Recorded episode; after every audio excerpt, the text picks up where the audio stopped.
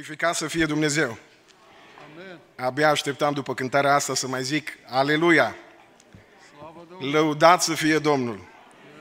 Sunt bucuros și onorat ca în această seară să vă slujesc și să slujesc pe Domnul împreună cu dumneavoastră și fie ca Dumnezeu să ne vorbească tuturor prin cuvântul Lui, așa cum îl găsim scris în Cartea 1 Împărați, capitolul 19,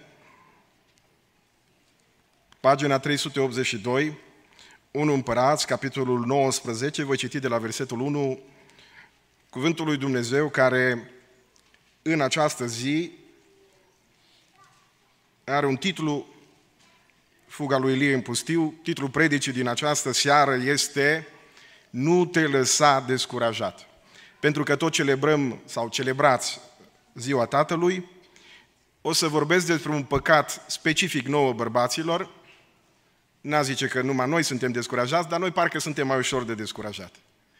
Și îl vedem aici pe primul proroc, profet din istorie și cel mai mare, și anume Ilie, într-un episod de acest moment, de acest fel.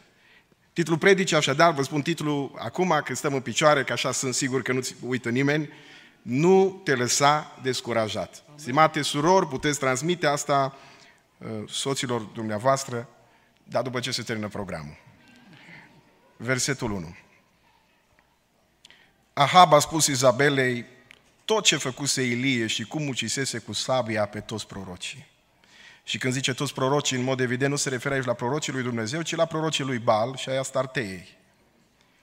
Izabela a trimis un sol la Ilie, probabil un soldat, să-i spună să mă pedepsească zeii cu toată asprimea lor dacă mâine, la ceasul acesta, nu voi face cu viața ta ce ai făcut cu viața fiecăruia din ei. Ilie, cât era de mare proroc. Când a văzut lucrul acesta, s-a sculat și a plecat ca să scape viața. A ajuns la Berșeba, care ține de Iuda, și și-a lăsat slujitorul acolo. El s-a dus în pustiu unde, după un drum de o zi, a așezut sub un ienupăr și dorea să moară, zicând, destul, acum, Doamne, i-am sufletul, căci nu sunt mai bun decât părinții mei. S-a culcat și a dormit sub un ienupăr și iată, ce imagine extraordinară, l-a atins un înger și a zis, scoală-te și mănâncă. El s-a uitat și la căpătâiul lui, adică în apropierea lui era o turtă coaptă pe niște pietre încălzite și un ulcior cu apă. A mâncat și a băut și apoi s-a culcat din nou. Îngerul Domnului a venit a doua oară, l-a atins și a zis, scoală-te și mănâncă. Fiindcă drumul pe care l-ai de făcut este prea lung pentru tine, el s-a sculat, a mâncat și a băut și cu puterea pe care i-a dat-o mâncarea aceasta, a mers 40 de zile și 40 de nopți până la muntele lui Dumnezeu, Horeb sau Sinai. Și acolo Ilie a intrat într-o peșteră și a rămas în ea peste noapte și cuvântul Domnului a vorbit astfel. Ce faci tu aici, Ilie? Și Ilie îi povestește lui Dumnezeu toate dezamăgirile lui. Și știți care e răspunsul lui Dumnezeu la, la ceea ce spune Ilie? Domnul i-a zis în versetul 11, ieși și stai pe munte înaintea Domnului. Și iată că Domnul a trecut pe lângă peșteră. Și înaintea Domnului a trecut un vânt tare și puternic, care despica și munții și sfărâma stâncile.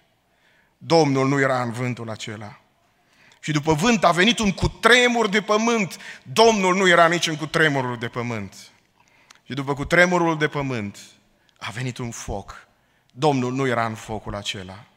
Și după foc a venit un susur blând și subțire se poate traduce și cu o mișcare lină a aerului. Când l-a auzit Ilie, și-a acoperit fața cu mantaua, și-a ieșit și a stat în gura peșterii și a auzit un glas care i-a vorbit zicând, Ce faci tu aici, Ilie? Amin. Acesta e cuvântul lui Dumnezeu. Vă rog să vă așezați.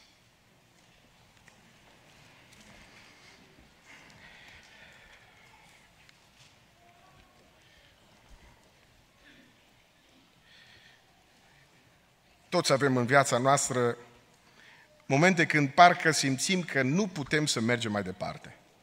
Ne simțim blocați. Atât de descurajați încât ni se pare că toată viața noastră îi gata. Acolo se termină. N-aș vrea acum să apelez în zi de sărbătoare și să vă întristez, mai ales că s-a cântat așa de frumos despre bucuria din prezența lui Dumnezeu. Da, dacă sunteți amabili și sunteți foarte amabili 100%, aș vrea să vă gândiți la un asemenea episod din viața dumneavoastră. Poate a fost un episod când ați descoperit că cineva drag e bolnav de o boală incurabilă. Poate a fost atunci când deodată ați descoperit că ați pierdut o grămadă de bani, după ce ați muncit ani de zile. Poate a fost un moment când ai descoperit că cineva din familia ta nu este ceea ce credeai tu că este și resimți lovitura aceea puternică, simți că viața se oprește acolo. Acum, orice păstor știe că în, în slujba asta ai multe episoade de acest fel. Până la dimineață aș putea să vă povestesc o grămadă de asemenea momente, dar n-aș vrea, vorbind despre descurajare, să vă descurajez total și după predică să ziceți am mers drămați acasă. Îmi aduc aminte doar de un episod care a fost și tragic și puțin comic, dar mai mult tragic l-am resimțit atunci. Era prima dată când traversam Atlanticul, uh, călătoream înspre Canada, cred că în anul 2008 sau 2009. Zburam de la Düsseldorf înspre Toronto.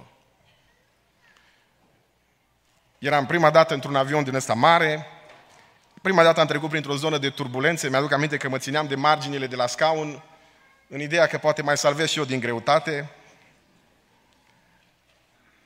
Și zborul la un moment dat a fost foarte lin. Ne apropiam de Toronto când nu știu ce bec s-a aprins acolo în bord la avion, nu vreau să spun chestii care îmi depășesc competența, că 100% există cineva care se pricepe la aviație mai bine decât mine și pe net sunt o grămadă de oameni care se pricep la tot, care vor face niște comentarii 100%.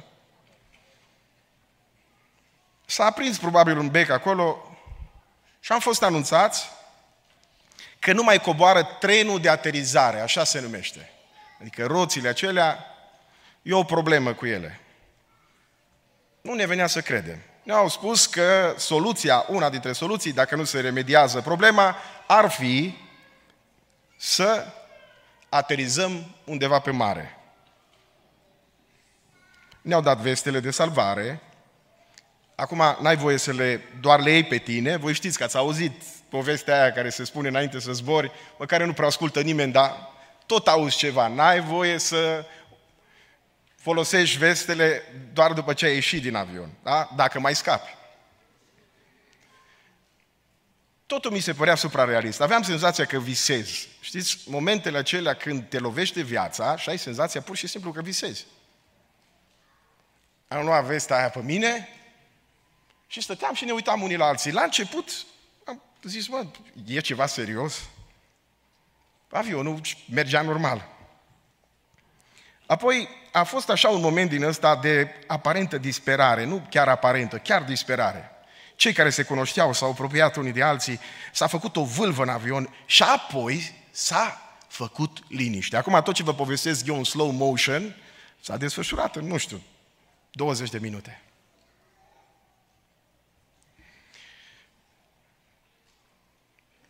Mi-aduc aminte că eram cu Vesta pe mine și deodată, în avion, cineva a început să îngâne o cântare. O cântare în limba engleză, pe care voi o știți mai bine decât mine.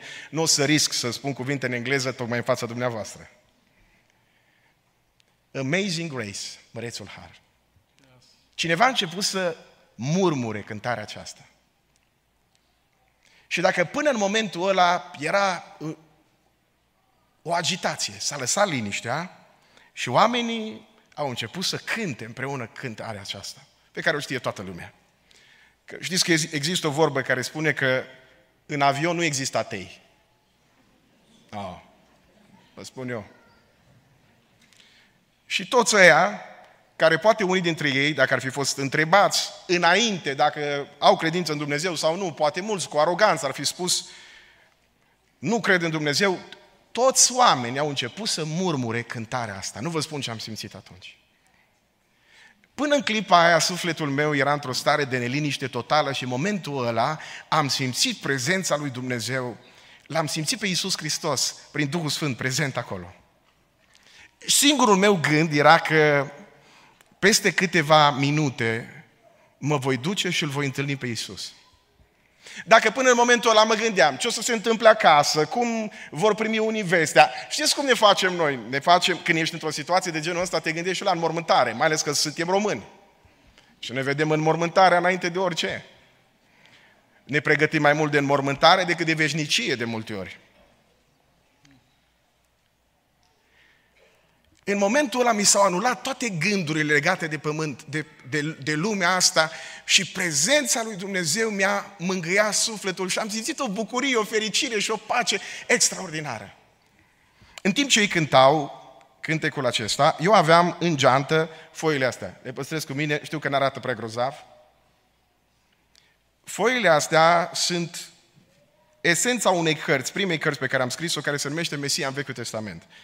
Acum nu vă zic treaba asta ca să mă laud că am scris în urmă cu mulți ani o carte, ci ca să vă povestesc ceea ce s-a întâmplat. Am luat foile acestea și cartea asta vorbește, e o carte simplă, care vorbește despre cum toate cărțile din Vechiul Testament îl prezintă pe Iisus Hristos. Și simțeam prezența lui Iisus Hristos. Și vreau să vă citesc și vouă.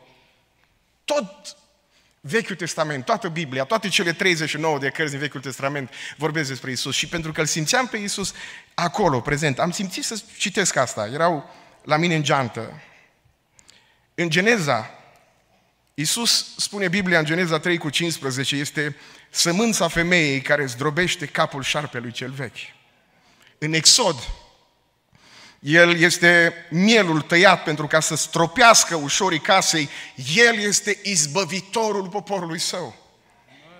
În numeri este steaua care răsare din Iacov, văzută de Balaam în Deuteronom. El este mai mare, este cel mai mare profet, la fel ca Moise, dar mai mare decât Moise, de care noi trebuie să ascultăm.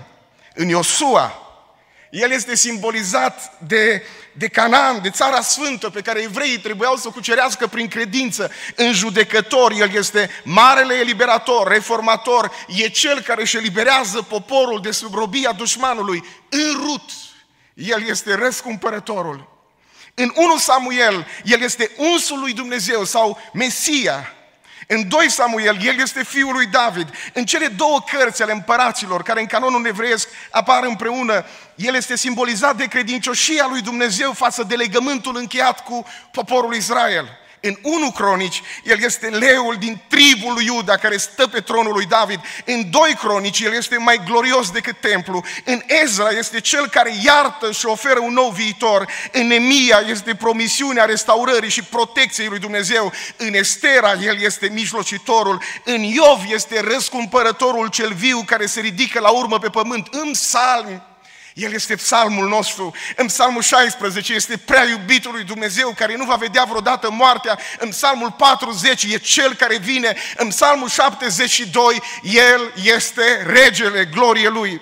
În proverbe, El este înțelepciunea întrupată. În Eclesiastul, El este eternitatea din inima noastră. E singurul care poate aduce împlinire. În cântarea cântărilor este prea iubitul inimii noastre. În Isaia este Emanuel, Fiul născut din Fecioară, minunat sfednic, Dumnezeu tare, Părinte al veșniciei, Domn al păcii. E robul lui Dumnezeu care ridică păcatele noastre. În Ieremia, El este păsorul cel bun. În plângeri este Cel care plânge pentru oameni oameni. În Ezechiel el este Mesia, este regele. În Daniel este piatra cea mare care vine din cer și distruge toate împărățiile lumii. În Osea este dragostea nemuritoare a lui Dumnezeu. În Ioel, frații mei pentecostali, este cel care botează cu Duhul Sfânt. În Amos este cel care judecă cu dreptate. În Obadia, el este salvatorul. În Iona, este fiul omului mai mare decât Iona, care a stat în pântecele pământului, așa cum Iona a stat într-un pește.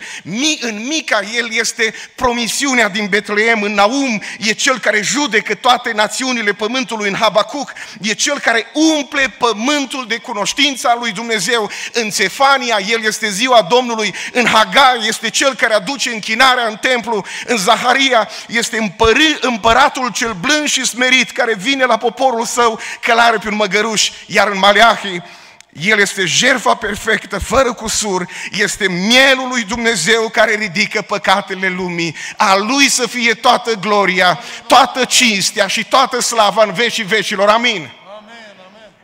Iar în seara aceasta vreau să spun ceva, știu că lista asta a fost puțin cam lungă, dar am vrut să vă spun pentru că în momentele acelea când eram acolo, eram descurajat.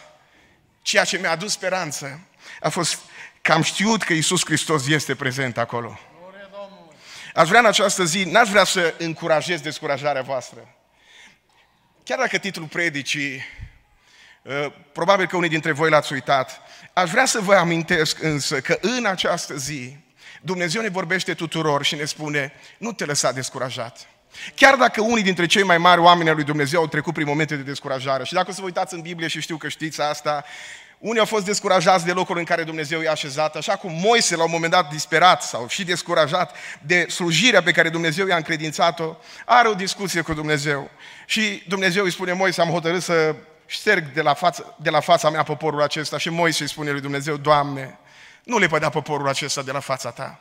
S-ar putea ca în această zi, dragul meu, să fii descurajat de locul în care Dumnezeu te-a așezat. Nu descuraja. Unii sunt descurajați la fel ca Iona.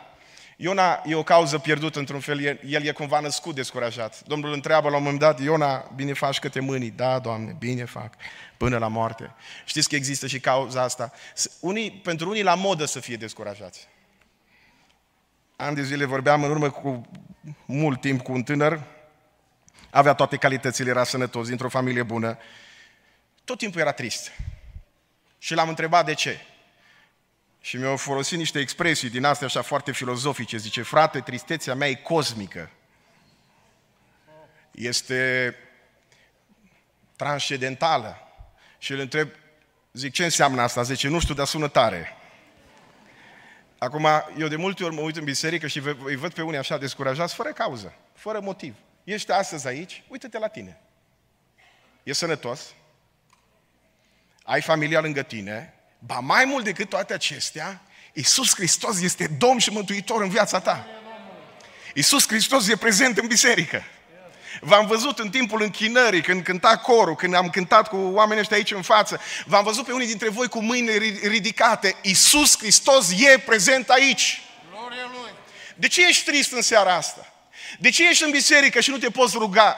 De ce ești, omule drag, în situația în care ă, tot timpul parcă te simți zdrobit la pământ? Cuvântul lui Dumnezeu în seara asta spune, nu te lăsa descurajat. Poate că ești descurajat din cauza păcatului din viața ta, la fel ca David altă dată. O, ai puterea și curajul lui David, care vine înaintea lui Dumnezeu în psalmul 32 și apoi în psalmul 51. Uh, vă citesc doar din psalmul 51, zice, Doamne Dumnezeule, întoarceți fața de la păcatele mele, zidește în mine o inimă curată, Dumnezeule, pune în mine un duh nou și statornic, nu mă lepăda de la fața ta, nu lua de la mine Duhul tău cel sfânt, dăm iarăși dăm iarăși bucuria mântuirii tale. O, s-ar putea ca în seara asta să fiți zdrobit de de păcatele tale, de falimentele tale morale și ești în locul acesta și nimic nu te poate bucura. Nici la cântare, nici la rugăciune, te simți la pământ, nici măcar să plângi nu mai poți în prezența lui Dumnezeu. Îți aduce aminte de momentele când altă dată în rugăciune simțeai prezența lui Dumnezeu. O, îți aduce aminte de momentele în care prezența lui Dumnezeu îți copleșa sufletul și simțeai că Dumnezeu e cu tine. Dar astăzi simți cumva că Dumnezeu e departe. Am venit în seara asta să spun, omule drag, nu descuraja așa, Dumnezeu poate ridica vina păcatului tău. Mi-aduc aminte, am avut o fază uh, memorabilă în urmă cu ani de zile într-o comunitate destul de mică, undeva într-un uh, oraș mic. Nu dau mai multe detalii. Multă lume adunată înainte de evangelizare și vine la noi eram în, în, cu cel care conducea adunarea în birou, un domn cu un copil, copilul era tuns la zero și ne spune, voi mă cunoașteți, îi spune conducătorului, băiatul meu e bolnav de leucemie și am nevoie să-mi faceți colectă. Și mă întreabă conducătorul, ce părere ai? Zic, eu nu-l cunosc, voi știți, e decizia voastră. Și el îmi spune, noi parcă îl știm pe omul ăsta, știm ceva despre el, îi facem colectă, a zis. Mi-aduc aminte, o trecut programul, urma să predic. În timpul predicii, omul a primit bani din colectă, mi-aduc aminte și acum, eu îi aveam într-o pungă. Asta mi-a sărit așa în ochi. Era o biserică mai micuță. Oamenii nu au avut altceva, au avut numai punga aia. Și toată predica au plâns. Când am terminat eu predica, am făcut o rugăciune și în timpul rugăciunii vine la mine și îmi spune Frate, vreau să mărturisesc ceva. Zic, frate, eu nu pot să zic nimic aici, vorbește cu păstorul. Se duce la cel care conducea adunarea și îl întreabă. Îmi dați voie să mărturisesc ceva? Și omul lasă. Zice, du-te, mărturisește. Și cum se termină rugăciunea? Apare în fața noastră domnul acesta, cu bani în mână, îi pune pe amvon și zice, trăiesc de ani de zile în minciună. Copilul meu nu-i bolnav de leucemie. Împreună cu familia mea, de ani de zile, strângem bani de la mai multe biserici pentru el. Dar copilul meu n-are nimic. No, exact reacția pe care ați avut-o unii dintre voi, imaginați-vă că acolo erau oameni care au pus bani. Mi-aduc aminte că primele rânduri erau și niște oameni mai înstăriți, erau și în biserică niște oameni mai bine făcuți. Și acum mă gândeam ce o să se întâmple. Omul în fața lor pune banii pe amvon și începe să plângă cu disperare. Vă rog frumos să mă iertați în numele Domnului. Dumnezeu s-a atins de mine. Vă rog frumos să mă iertați, vă rog frumos să mă iertați. Era cu fața brăzdată de lacrimi și eu eram cu ochii pe ușa de ieșire. Erau două exituri, stânga, dreapta, astăzi pentru păstori de obicei, în caz că se întâmplă ceva. Nu se știe niciodată. Eram cu ochii pe ieșire și zic, mă, ce o să iasă de aici? O liniște mormântală. Și în momentul ăla Duhul Sfânt îmi vorbește la nivelul minții și îmi zice așa, du-te spre omul acesta, îmbrățișează-l și spune așa, pentru că ai avut curajul să te pocăiești, Dumnezeu te iartă. Pentru că tu ai fi putut foarte bine să taci, să nu spui la nimeni nimic, să zici Domnul e bun și mă iartă. Dar pentru că ai avut curajul în fața acestor oameni de la care ai furat banii, să te pocăiești, în fața lor și înaintea lui Dumnezeu, Dumnezeu te iartă. M-am ridicat în picioare, m-am dus, l-am îmbrățișat și am zis, îți spun în numele Domnului, Dumnezeu mi-a vorbit să spun că te iartă pentru că ai avut curajul să te pocăiești. Când am zis asta, toată biserica s-a ridicat în picioare fără niciun îndemn la rugăciune. Că de multe ori îndemnurile, că de multe ori îndemnurile. Efectiv, biserica s-a ridicat în picioare, acum eu sunt crescut în familie de pentecostal și am văzut rugăciuni și am fost la nopți de veghe și am văzut... Rugăciunea asta o dura nu mai știu cât multă vreme. Oameni, erau în biserică oameni care nu cunoșteau pe Dumnezeu, oameni de pocăiți, despre care n-aș fi bănuit vreodată că știu să se roage, s-au ridicat în picioare, am simțit efectiv cum se deschide cerul lui Dumnezeu și cum coboară Duhul Sfânt în locul acela. Vreau să spun ceva în această zi. Tu care ești în biserică aici și ești descurajat din cauza faptului că de ani de zile lupți cu tine, lupți cu un păcat din viața ta, Lumea se uită la tine și oamenii au o părere bună despre tine. Nimeni nu știe ce e în viața ta. În această zi Dumnezeu îți vorbește și spune felul următor. Dacă vei avea curajul să te pocăiești, Dumnezeu e gata să te ierte. Poate că ești în adunare, ești în biserică în seara asta și nimic din ceea ce se întâmplă aici nu-ți aduce bucurie. Da, vii la biserică pentru că te-au adus părinții. Da, vii la biserică pentru că te-a adus nevasta. Da, vii la biserică pentru că ai venit cu alții. Dar în adâncul ființei tale, sufletul tău e departe de Dumnezeu. O, în această zi ai puterea și curajul, la fel ca David, să-i spui Dumnezeu, Doamne, îndepărtează sfața de la fără de legile mele. Nu te uita, Doamne, la păcatele mele. Zidește în mine o inimă curată, Dumnezeule. O cred din toată inima că Dumnezeu e prezent aici.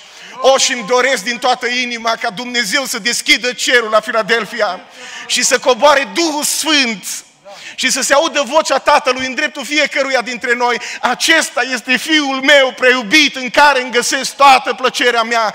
Dumnezeu te ridică în seara asta. Dumnezeu te liberează în seara asta. Nu te lăsa descurajat.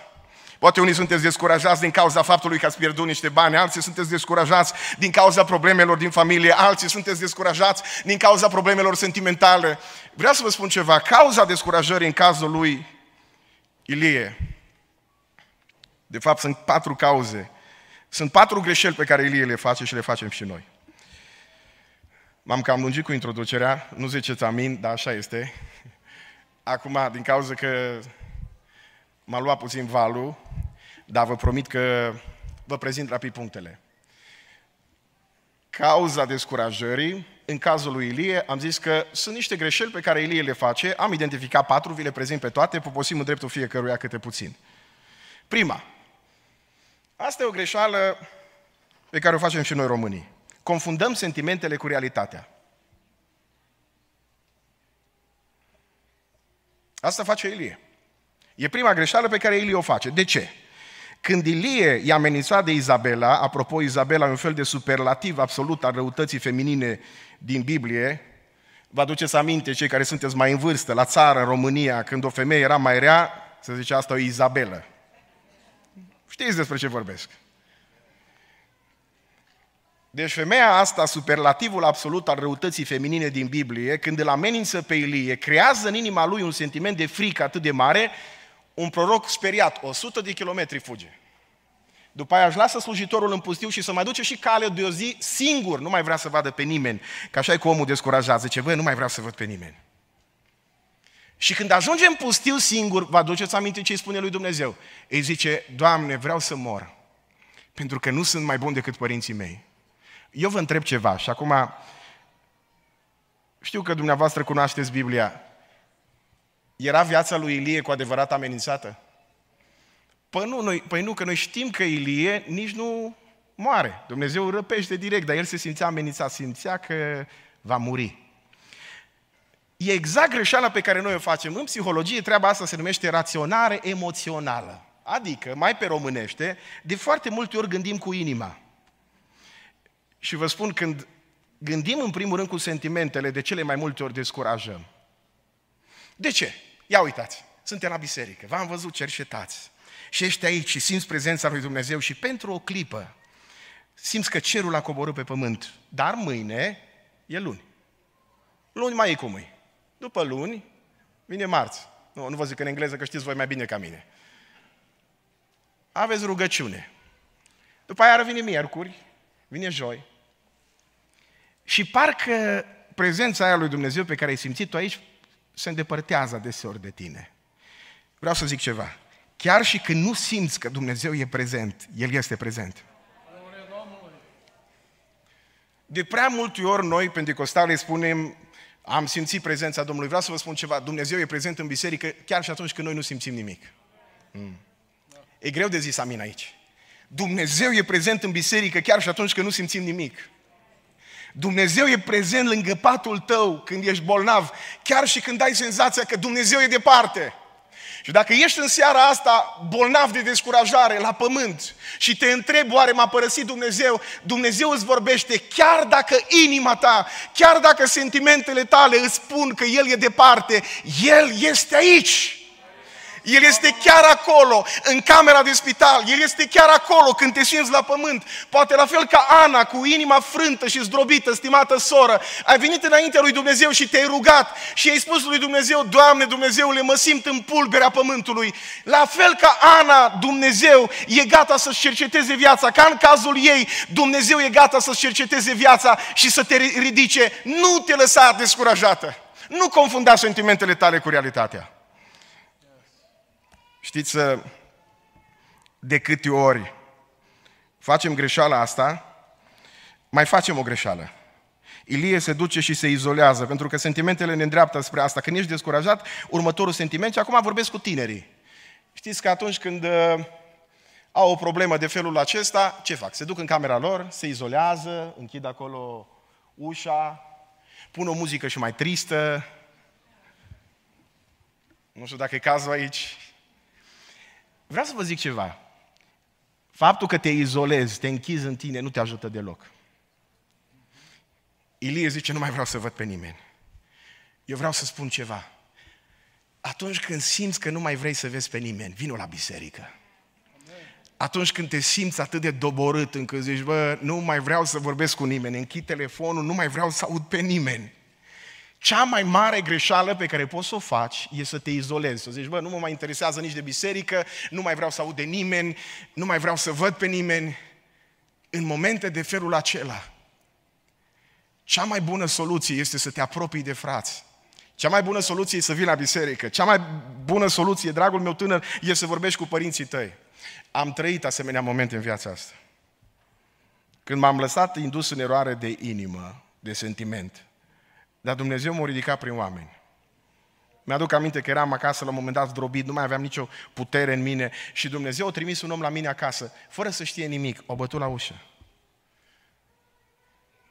Și când l-am văzut, am zis, nu-i deschid ușa.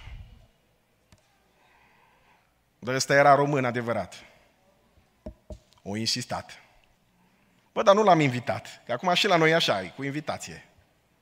Ce să mai caute la mine acasă dacă nu l-am invitat? Și iar. Și m-am făcut că nu-l aud. Și aud vocea din partea alaltă. Știu că ești acasă.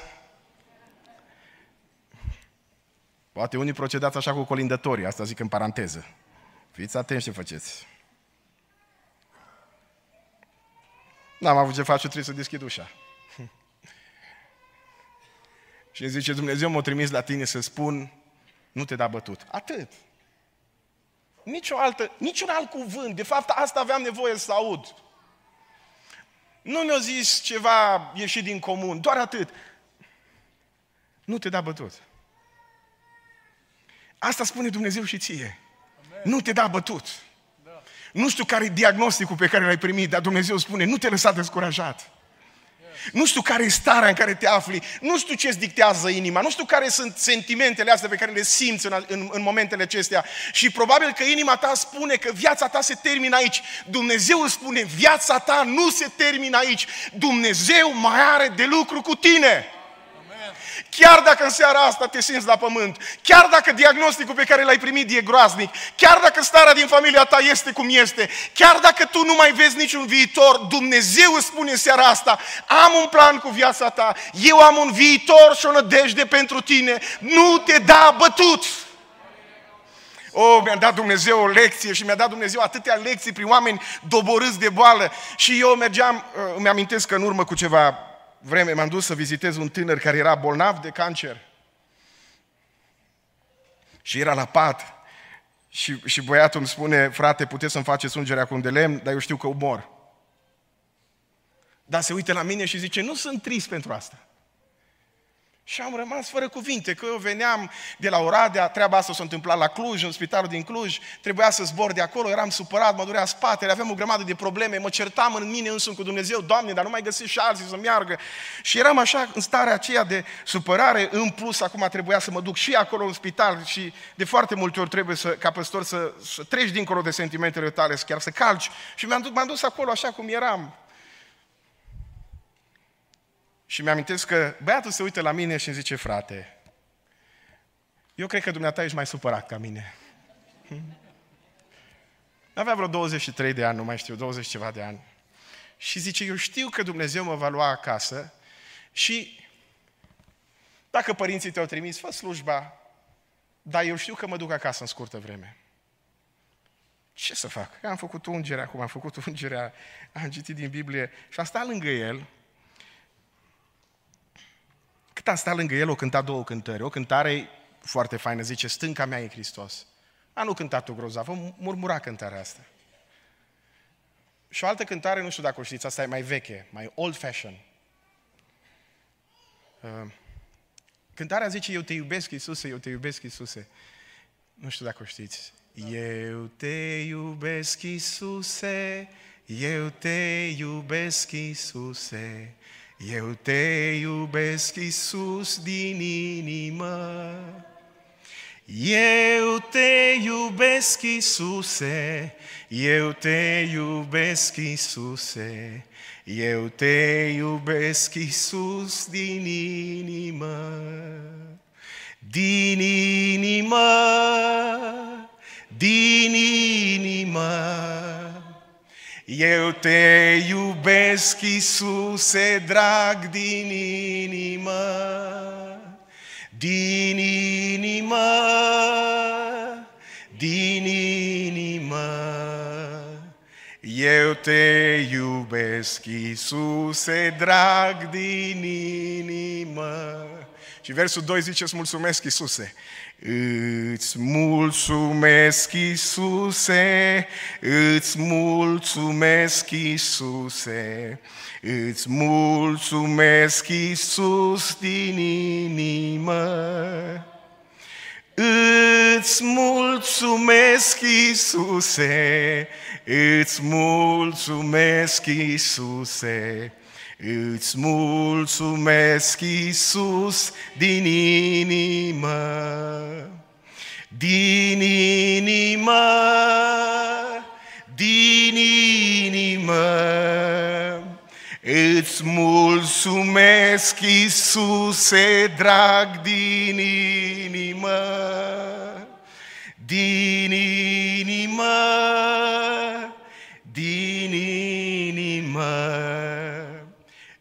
Îți mulțumesc, Iisuse, drag, din inimă.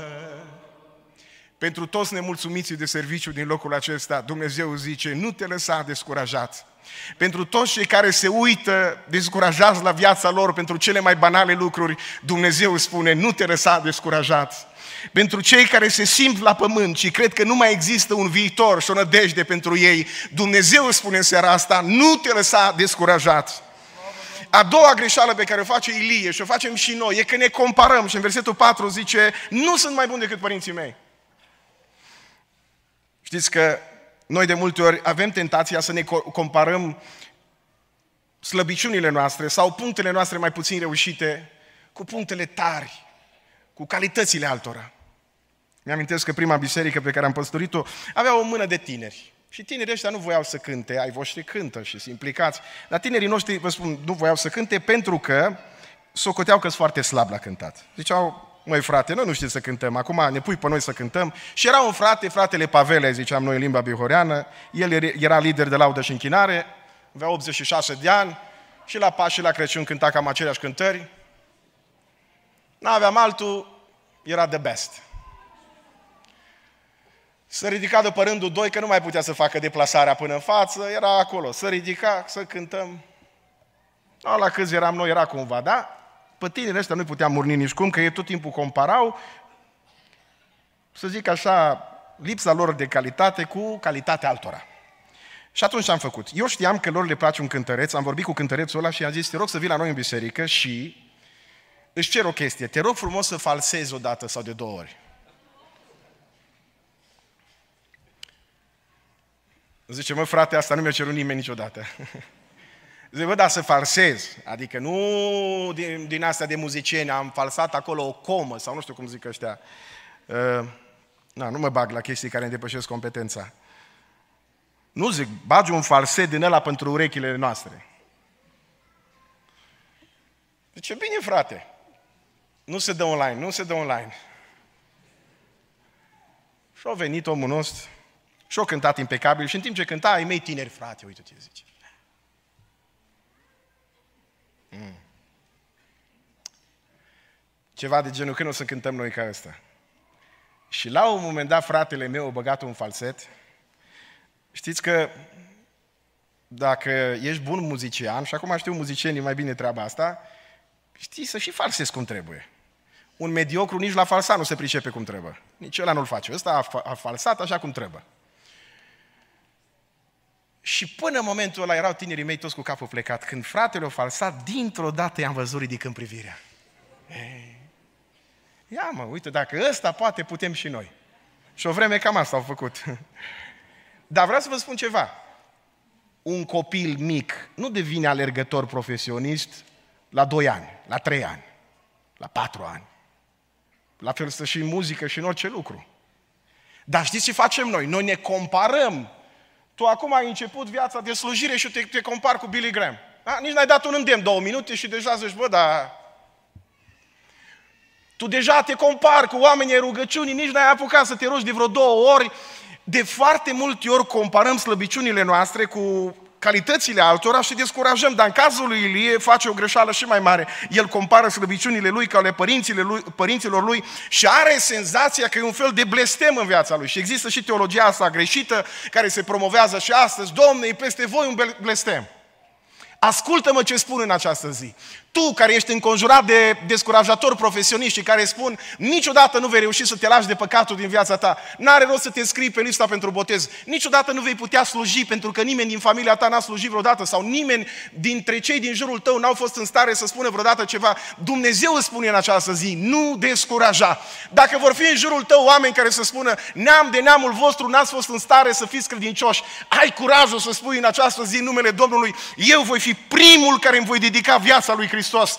Dacă ai în jurul tău oameni care se uită la viața ta și spun, tu niciodată nu vei reuși să termini o școală pentru că nimeni în familia voastră n-a reușit să treacă mai mult de liceu sau știu eu de ce, tu poți să spui în această zi, cu ajutorul lui Dumnezeu, voi fi primul care voi termina universitatea din familia mea. Nu te lăsa descurajat, nu compara viața ta cu viața părinților tăi și nu spune că e un fel de blestem care te urmărește și, și pe tine. Dumnezeu e gata să-ți dea putere să treci dincolo de limitările tale, pentru că tu nu poți să treci prin puterile tale dincolo de limitările tale, dar Dumnezeu poate face din tine mai mult decât poți fi tu cu ajutorul Duhului Sfânt. O, slăvit să fie Domnul! Mai zic o dată, slăvit să fie Domnul! Și mă uit peste adunare, zic încă o dată, slăvit să fie Domnul. Și mai zic și a patra oară, slăvit să fie Domnul. Dumnezeu face din noi mai mult decât putem noi fi. Noi, în mod natural, avem o limită, fiecare dintre noi, dar Dumnezeu poate să ne ducă dincolo de limita asta. E o întâmplare care îmi place foarte mult, uh, care vorbește despre un uh, celebru alergător, numele lui este Roger Bannister, un alergător britanic care s-a născut la începutul secolului 20 la Londra și care, după ce s-a născut, a primit un diagnostic de la doctor. Conform acestui diagnostic, n-ar fi trebuit să poată umbla toată viața lui. Dar părinții lui, oameni credincioși, au zis așa, noi facem cu pruncul nostru, cu băiatul nostru, facem fizioterapie, îl ducem la tratament și ne rugăm și Dumnezeu va lucra. În același timp, lângă băiatul ăsta, un vecin, cam de vârsta lui, a primit același, același diagnostic, numai că părinții lui, neavând încrederea că Dumnezeu poate face din băiatul lor mai mult decât, mai mult decât era acel diagnostic. Și au zis, doctorul a pus limita asta, asta e. Îi cumpărăm cărucior cu rotile.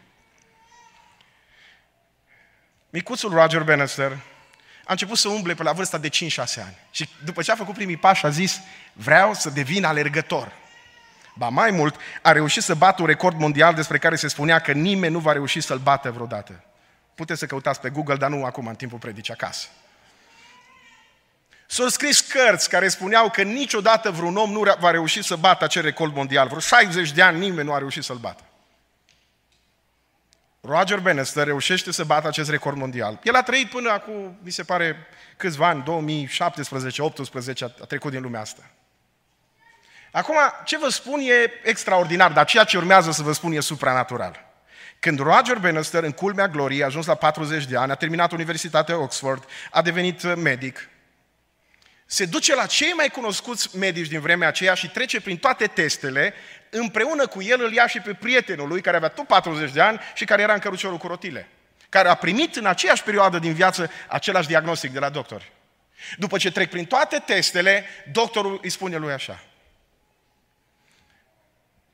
Diagnosticul pe care l-ai primit de la medic când erai copil a fost adevărat.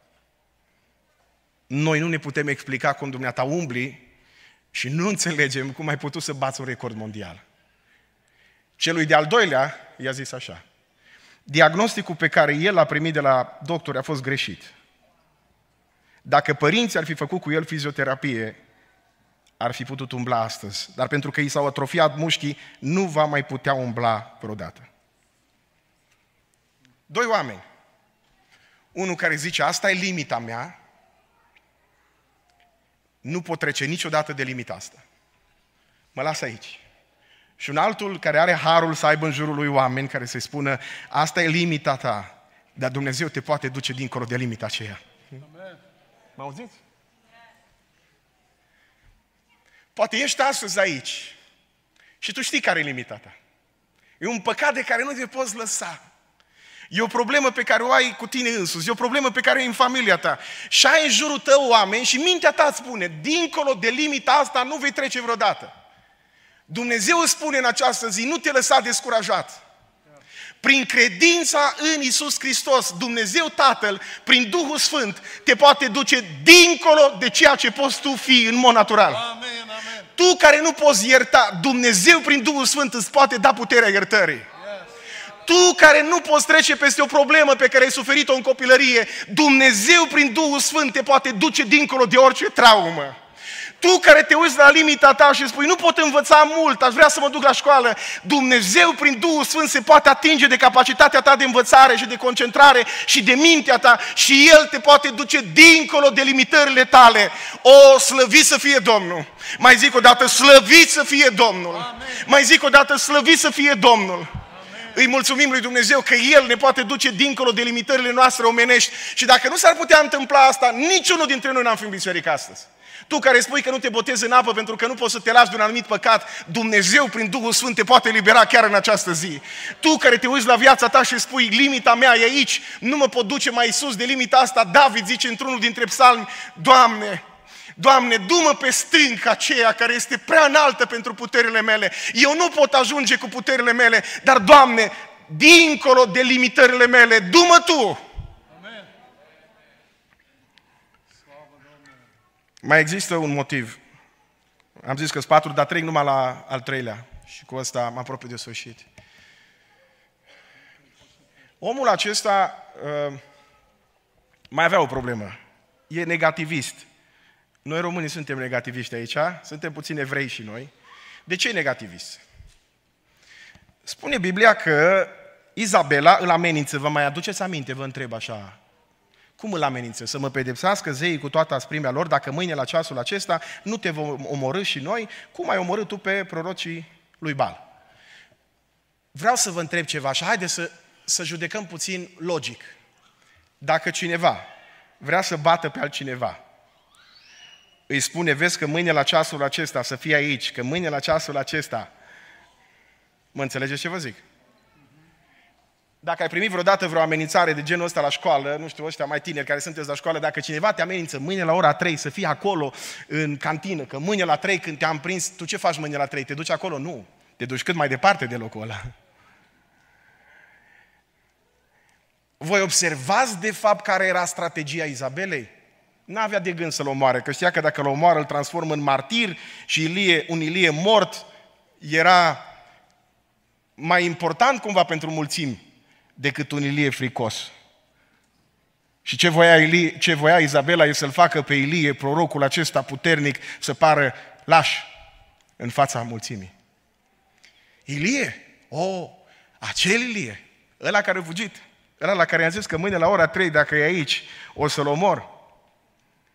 Voi observați că, de fapt, dacă i-ar fi vrut să-l ucidă solul ăla care l amenință, ăla n-ar mai fi spus mâine la ceasul acela, celălalt ar fi executat pe loc.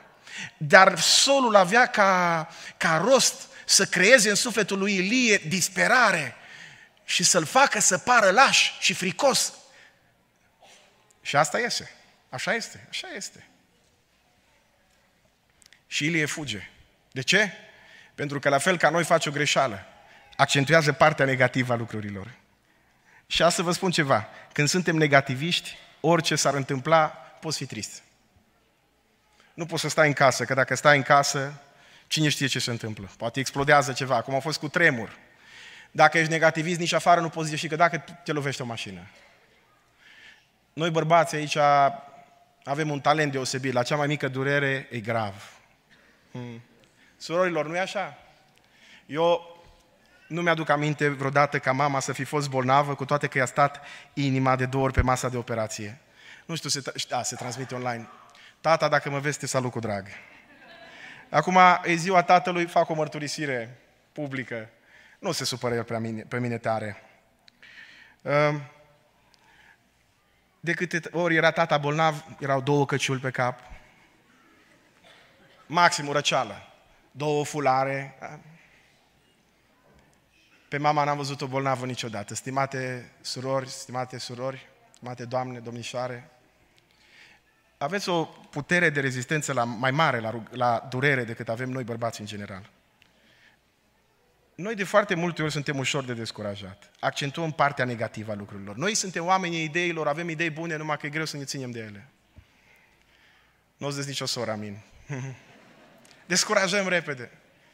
O, ce idee bună ai avut să ne rugăm în fiecare zi. Ne-o cerceta Domnul să, să iei decizia asta și după ce te-o cerceta Domnul, frate, la o predică ai zis, ai mers acasă și ai zis, știi ce, soție, de astăzi încolo prunci, toți, ne rugăm. O două zile o ținut treaba asta. După aia apare ceva. Și aici e rolul dumneavoastră, stimate surori, de ajutor potrivit. Să vă binecuvânteze Dumnezeu. De-aia vă numește Biblia ajutor potrivit. Că aveți și un dar, darul aducerea aminte, ca să zic așa. Să ziceți, mă, bărbate, ai luat o hotărâre foarte bună atunci când ai zis că trebuie să ne rugăm în fiecare zi, dar așa de repede te-ai lăsat de asta. De ce? Pentru că noi accentuăm de prea multe ori partea negativă. Bă, uite că ne rugăm și parcă nu se întâmplă nimic. La fel ca Ilie, Doamne, păi n-am adus eu foc din cer la evangelizare și nu s-o pocăi nimeni. Ce să mai fac? Doamne, și ești astăzi aici și poate ești exact la fel. Exact la fel. De ani de zile te rogi pentru cineva și nimic. Îmi zice o soră tare simpatică, avea 70 și ceva de ani și zice, de 40 de ani mă rog pentru soțul meu, ca Dumnezeu să-l schimbe. Și zic, și s-a întâmplat ceva, da frate, zice, rugăciunea m-a schimbat pe mine. Hmm. Câteodată ești descurajat, pur și simplu, de rugăciunile pe care tot le aduci, le aduci, le aduci, le aduci, le aduci și zici, Doamne Dumnezeule, cât să mai vin, cât să mă mai rog, cât să mă mai implic, cât să mai slujesc, cât să mă mai duc la școală, cât să mai fac și, și ești la pământ pur și simplu. Ascultă-mă bine, nu accentua doar lucrurile negative din viața ta. Nu te uita doar la lucrurile negative, că dacă o să te uiți numai la ale negative, întotdeauna vei fi descurajat. Uită-te la cât de multe lucruri bune ai în viața ta. M-auziți, Biserica Filadelfia? Amen. Vă mai întreb o dată, auziți Biserică Filadelfia? Uitați că aveți mâini cu care puteți apuca, aveți picioare pe care puteți păși, sunteți mai mult decât binecuvântați de Dumnezeu. O, ar trebui în seara asta, de la cei tineri de aici, de pe primele rânduri, până la cei mai în vârstă, de pe ultimul rând, împreună să spunem, glorificat să fie Dumnezeul nostru, binecuvântat să fie numele Lui. Am zidit în Filadelfia un altar și am pus numele acestui altar, Iahve Nisi, Dumnezeu este steagul nostru de biruință. Dacă suntem în picioare, suntem suntem datorită lui Dumnezeu. Dacă e sănătos, ești datorită lui Dumnezeu. Dacă ești mântuit, ești datorită lui Dumnezeu. Dacă copilul tău e bine, e datorită lui Dumnezeu. Dacă ai trecut biruitor prin cancer, e datorită lui Dumnezeu. Dacă ai scăpat de dependența și de păcatul din viața ta, e datorită lui Dumnezeu. Și dacă în această seară poți striga, lăuda să fie Domnul, nu-i pentru că ai fost tu tare, nu pentru că ai fost tu pocăit, ci pentru că Dumnezeu a fost bun cu tine, slăvit să fie numele Lui. O să vă spun că sunt câteva soluții pe care le, doar le prezint. Prima soluție, ia timp pentru o dignă. Dacă eram eu, poate în locul lui Ilie, sau nu locul lui Ilie, să vină Ilie la mine și să mă întrebe, frate păstor, ce să fac? Poate eu aș fi zis, postește, roagă-te, Dumnezeu zice, culcă-te și mănâncă. Că de multe ori descurajarea este cauza munciți și voi aici în America munciți, domne, munciți. Lumea vede în România raiul evanghelic aici. Știu că e multă muncă și câteodată ești efectiv epuizat. Cum să te mai rogi când tu muncești 16 ore pe zi? Când să te mai rogi? Și când vii la biserică, tot mă uit așa peste adunare, încă n-am văzut dormind decât vreo doi. La cât sunteți, Domnul să vă binecuvânteze. Pe cei doi lăsăm liniștiți așa. Domnul să cerceteze. ia timp pentru o dignă și reîncărcare. Dar mai e ceva, știți ce face Ilie? Ilie vorbește cu Domnul și spune Domnului tot. Câteodată suntem descurajați că nu vorbim cu Dumnezeu. Le strângem, le strângem, le strângem și descurajarea nu e explozie, ci e o implozie când te prăbușește în tine însuți. Și asta se transformă în depresie și tristețe. Vorbește cu Dumnezeu. Spune lui Dumnezeu, știi ce îmi place de Ilie? Ilie îi spune lui Dumnezeu, Doamne, numai eu am rămas și Dumnezeu îl mângâie ușor și zice, Ilie, mai sunt și alții. Dar, dar îmi place așa de mult cum îi răspunde Dumnezeu. Zice, ce faci tu aici, Ilie? Nu îi zice, ce faci tu acolo, păcătosule, eu îți vorbesc din cer. Nu, ci Dumnezeul Emanuel coboară lâng, umăr lângă umăr, se așează lângă Ilie și îl bate discret pe umăr. Și Ilie simte un susur lin și subțire și îi zice, ce faci tu aici? Adică aici, suntem amândoi aici. Dumnezeu nu-i vorbește din înaltul cerului cu o voce din aia groasă, să-i spună păcătosule, ce faci tu acolo, jos la pământ? Și Dumnezeu stă și-l ascultă și Ilie ca un copil zice, Doamne, am făcut, am făcut și asta, am făcut și aia altă și Dumnezeu îl mai întreabă o dată și Ilie de același răspuns, exact ca un copil, Doamne, numai eu am mai rămas. Și Dumnezeu îl bate discret pe umăr și zice, mă, Ilie, ce faci tu aici? Ce faci tu aici? Tu aici. Doamne, dar ce faci Tu aici? Am coborât pentru Tine, Ilie. Și dacă te întrebi în seara asta, ce simți în clipa asta? Simți acest susur lin și subțire al prezenței lui Dumnezeu, care spune, eu sunt aici pentru tine. Sunt aici să-ți dau putere. Sunt aici să te îmbrac cu puterea de a merge mai departe. Sunt aici să te mântuiesc. Sunt aici să te ridic. Sunt aici să te liberez.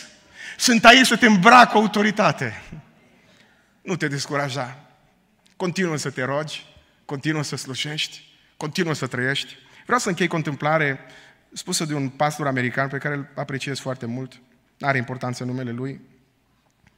Acest pastor spunea că într-o biserică în care a slujit la început, avea un membru care avea un, a avut un copil ce a dispărut în adolescență de acasă. Băiatul acestui membru din biserică, un membru important din biserica lui, a avut probleme cu drogurile, a intrat în niște anturaje greșite și a dispărut pe la 17 ani fără urmă. Și povestea acest pastor că omul venea la el și îi spunea să ne rugăm pentru băiatul meu. Și a zis în primii ani, în primele luni, ne rugam în biserică pentru el. Dar au trecut ani. Și el continua să vină, să-mi spună, rugați-vă pentru băiatul meu, Dumnezeu îmi spune că îl va aduce acasă. Și la un moment dat, zicea el, mi-am făcut în minte un plan, să mă duc să vorbesc cu omul ăsta și să spun, mă, omule, nu-i bine să te mai gândești, băiatul tău e mort. Ăia de la FBI au zis că cel mai probabil e mort. N-are rost să mai cauți. Și zicea el, mă gândeam, îmi făceam un plan, că am văzut că parcă omul dezvoltă o problemă. Și mi-a zis, omul ăsta dezvoltă o problemă psihică. Și când mă duceam la el să vorbesc cu el, eram lovit parcă de zidul ăsta de încredere. Când încercam să-i zic, el îmi spunea, frate păstor, vă mulțumesc că vă rugați împreună cu mine și că aveți credință. Și când îmi spunea că aveți credință, zicea el, ce să mai zic? Au trecut ani și după 13 ani, într-o noapte, într-o noapte târziu, aud pe cineva, noaptea târziu, că sună la, la ieșire, afară. Eram sus, povestea el în dormitor, am deschis geamul și am auzit de afară vocea fratelui din biserică, care a strigat, pastore, am venit să-ți mulțumesc că ai avut credință împreună cu mine. În seara asta băiatul meu a venit acasă. S-ar putea ca în această zi, după ani de așteptare, după multă vreme în care toate speranțele tale au fost năruite și ai zis, Doamne Dumnezeule, când se va schimba ceva în viața mea, Dumnezeu în seara asta să lucreze ceea ce, ceea ce aștepți de multă vreme. Aș vrea la sfârșitul acestui mesaj să fac o rugăciune. Și aș vrea să vă invit să stați în picioare împreună cu mine. Ați fost atât de ascultători, Dumnezeu să vă binecuvânteze. Aș vrea să rostesc o rugăciune cu voce tare și aș vrea acolo unde sunteți să faceți liniște în, în voi înși vă. Voi continua să fac rugăciunea asta cu voce tare.